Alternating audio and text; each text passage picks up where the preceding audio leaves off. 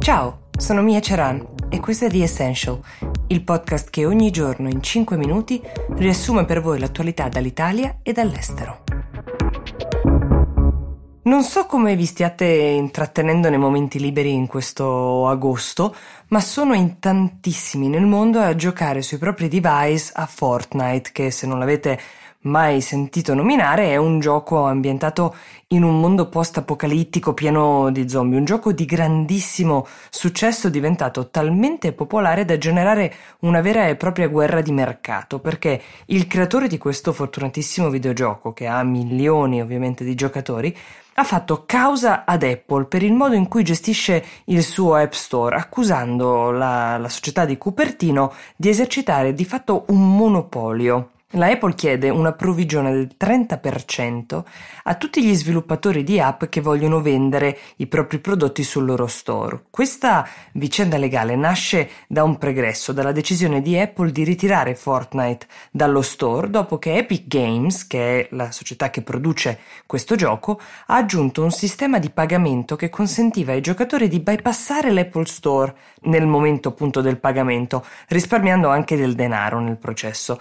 Allora, vedremo come andrà a finire, ma l'accusa mossa dagli sviluppatori di Epic Games è um, sicuramente molto pesante, cioè Apple è diventata, secondo loro, testuali parole, esattamente ciò che un tempo criticava, un gigante che cerca di controllare i mercati e bloccare la concorrenza e soffocare l'innovazione. Così hanno scritto testualmente. La guerra è appena iniziata e coinvolgerà anche Google, un'estate decisamente non semplice per questi colossi americani, ma che ridefinirà sicuramente il mercato per come lo conosciamo. Anche in Italia è un'estate particolare, ci interessava darvi qualche numero in merito alla nuova geografia delle vacanze eh, che il foglio ha diligentemente raccolto. Intanto gli italiani che quest'estate sono andati o andranno in vacanza sono il 49,7% del totale, secondo l'Agenzia Nazionale del Turismo che si chiama Enit. In 140.000 famiglie hanno usufruito del bonus vacanze, quello previsto uh, dal governo. Secondo Booking, il 79% delle strutture italiane sul portale saranno occupate nella settimana dal 10 al 16 agosto, questa qui. È un dato che però non tiene conto di tutte le strutture che non hanno mai riaperto dopo il lockdown e queste sarebbero circa 23.000. Il turismo ha subito uh, una battuta d'arresto soprattutto per quanto riguarda uh, le città d'arte. Soffrono soprattutto l'assenza dei turisti stranieri che sono quest'anno meno 55% in Italia.